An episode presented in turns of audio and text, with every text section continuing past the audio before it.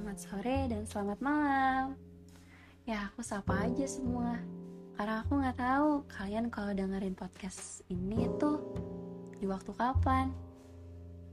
Hmm, apa kabar kalian semua? Semoga kalian sehat-sehat ya. Gue di sini mau sekedar bicara. Eh, eh enggak, gue mau sekedar cerita ini dari pengalaman pribadi sih. Kayak sekitar tahun ya? Satu, satu. Dua tahun deh. Iya ya hampir dua tahun. Ya gitu. Itu tuh pengalaman pribadi banget. Hah, malu deh buat ceritain. Tapi kalian harus bisa ambil hikmah dari apa yang udah pernah aku alamin.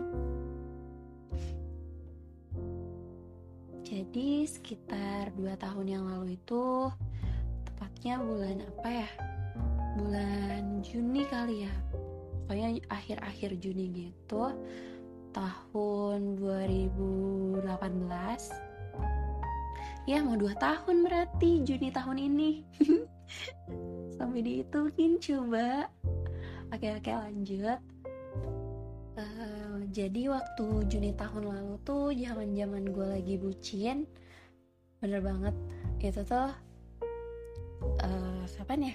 Pokoknya kayak sekitar dua hari setelah gue ketemu sama si si Mans itu kayak kayak ya biasa LDR gitu kan, nggak LDR banget sih masih sama-sama sama-sama ya gitu deh. Jadi itu ada ya friends temen pokoknya. Nah di situ tuh dia kayak mau ngasih barang ngasih sesuatu. Itu tapi malam-malam mau diantarin ke rumah guanya. Situ keadaannya gue mau bantuin orang tua gue eh ayah gue ayah gue yang lagi kurang sehat tapi markirin mobil di rumah. Gue ngebantuin. Tapi tapinya di situ gue sambil main hp oke kalian jangan ditiru. Pokoknya kalian kalau lagi bantuin orang tua tuh jangan sambil main HP deh. Nanti malah jadi kena kena akibatnya. Di situ gue ambil main HP kayak ayo terus terus. Dan gue kejebak gitu di garasi rumah gue di depannya.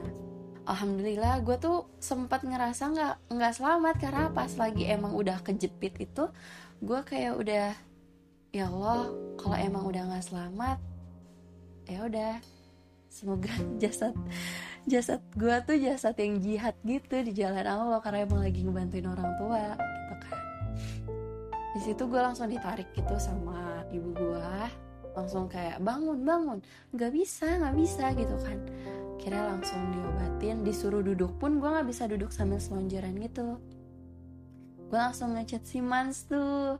Oh iya teman gue yang ini tuh dia nggak jadi ke rumah karena emang udah gue bilangin gue kecelakaan gak usah ke rumah. Terus gue langsung ngechat si Mans tuh kan.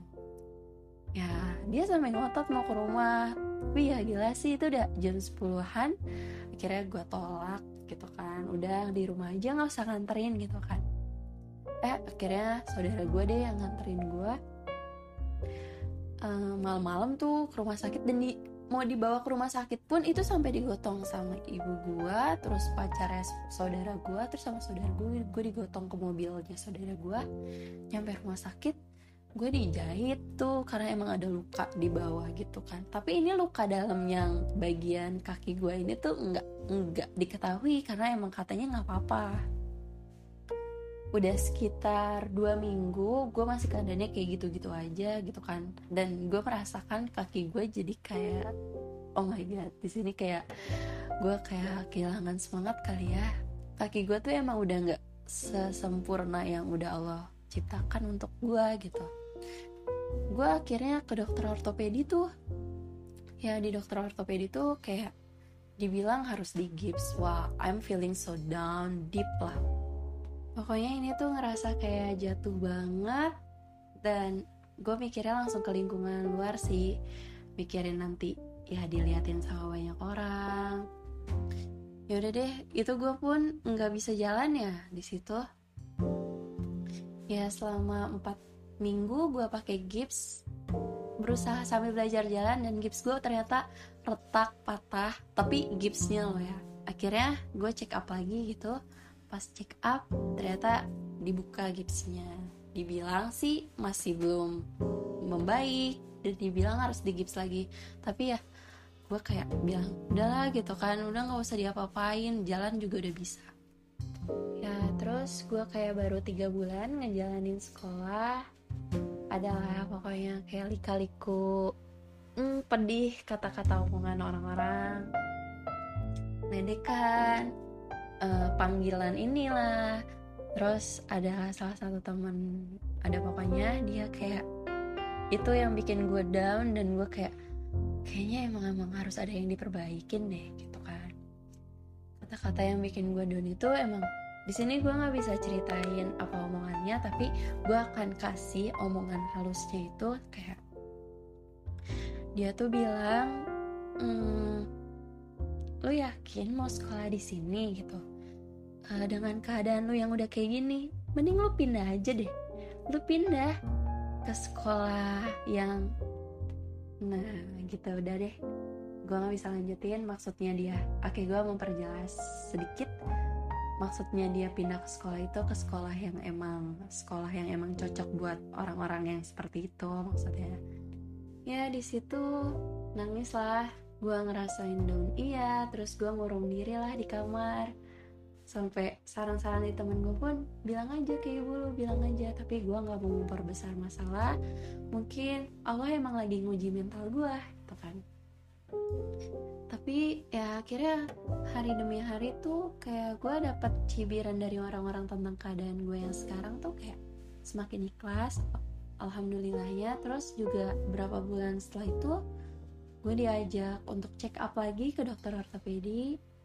Nah di situ akhirnya dokternya pun menyarankan untuk pasang pen. Gue merasakan jatuh hancur untuk kesekian kalinya. Ya karena gue pemikiran gue langsung kayak ya gue makin gak sempurna deh gitu kan. Kaki gue bakal ada bekas jahitan dan kaki gue bakal jelek gitu kan. Ya udah deh gue mikirnya udah yang seperti itu. Tapi dua minggu sebelum gue menjalankan operasi itu di tahun 2019 di bulan Februari ya gue ingat itu gue sering banget check up.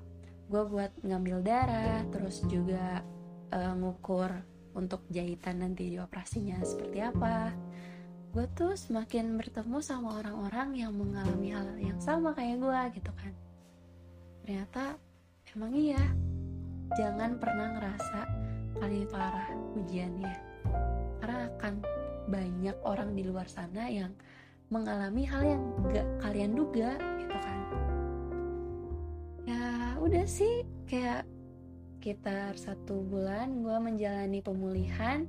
Setelah itu gue sekolah lagi dengan dua tongkat dan yang makin diliatin terus ditanyain lah bukannya udah sembuh?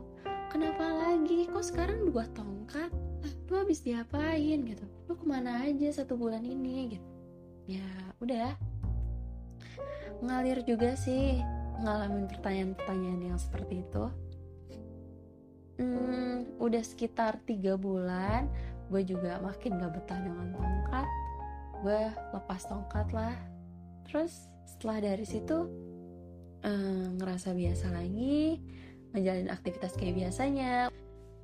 Kalau dibilang trauma sama mobil enggak. Kalau dibilang kecewa sama keadaan mungkin saat itu gue emang kecewa. Kalau dibilang kesel sama ayah sendiri udah nabrak sebenarnya awalnya kesel tapi gue harus ikhlas. Hmm, apalagi ya udah sih mungkin sekedar ceritanya sampai situ aja. Oh ya terus ini tuh kayak udah bulan Maret kemarin udah satu tahun. Udah seharusnya gue lepas pen karena emang keadaannya lagi COVID-19 jadi gue sempat ketunda sekitar April, Mei, Juni. Mungkin di bulan Juni gue bakal ngejalanin operasi buat lepas pen doain semoga kaki gue emang bener-bener udah pulih baik udah sempurna. Mungkin keadaan tulangnya tapi nggak sempurna keadaan luarnya. Oke makasih secharge nanti kita sekedar bicara lagi dan kita bisa mengenal lebih jauh lagi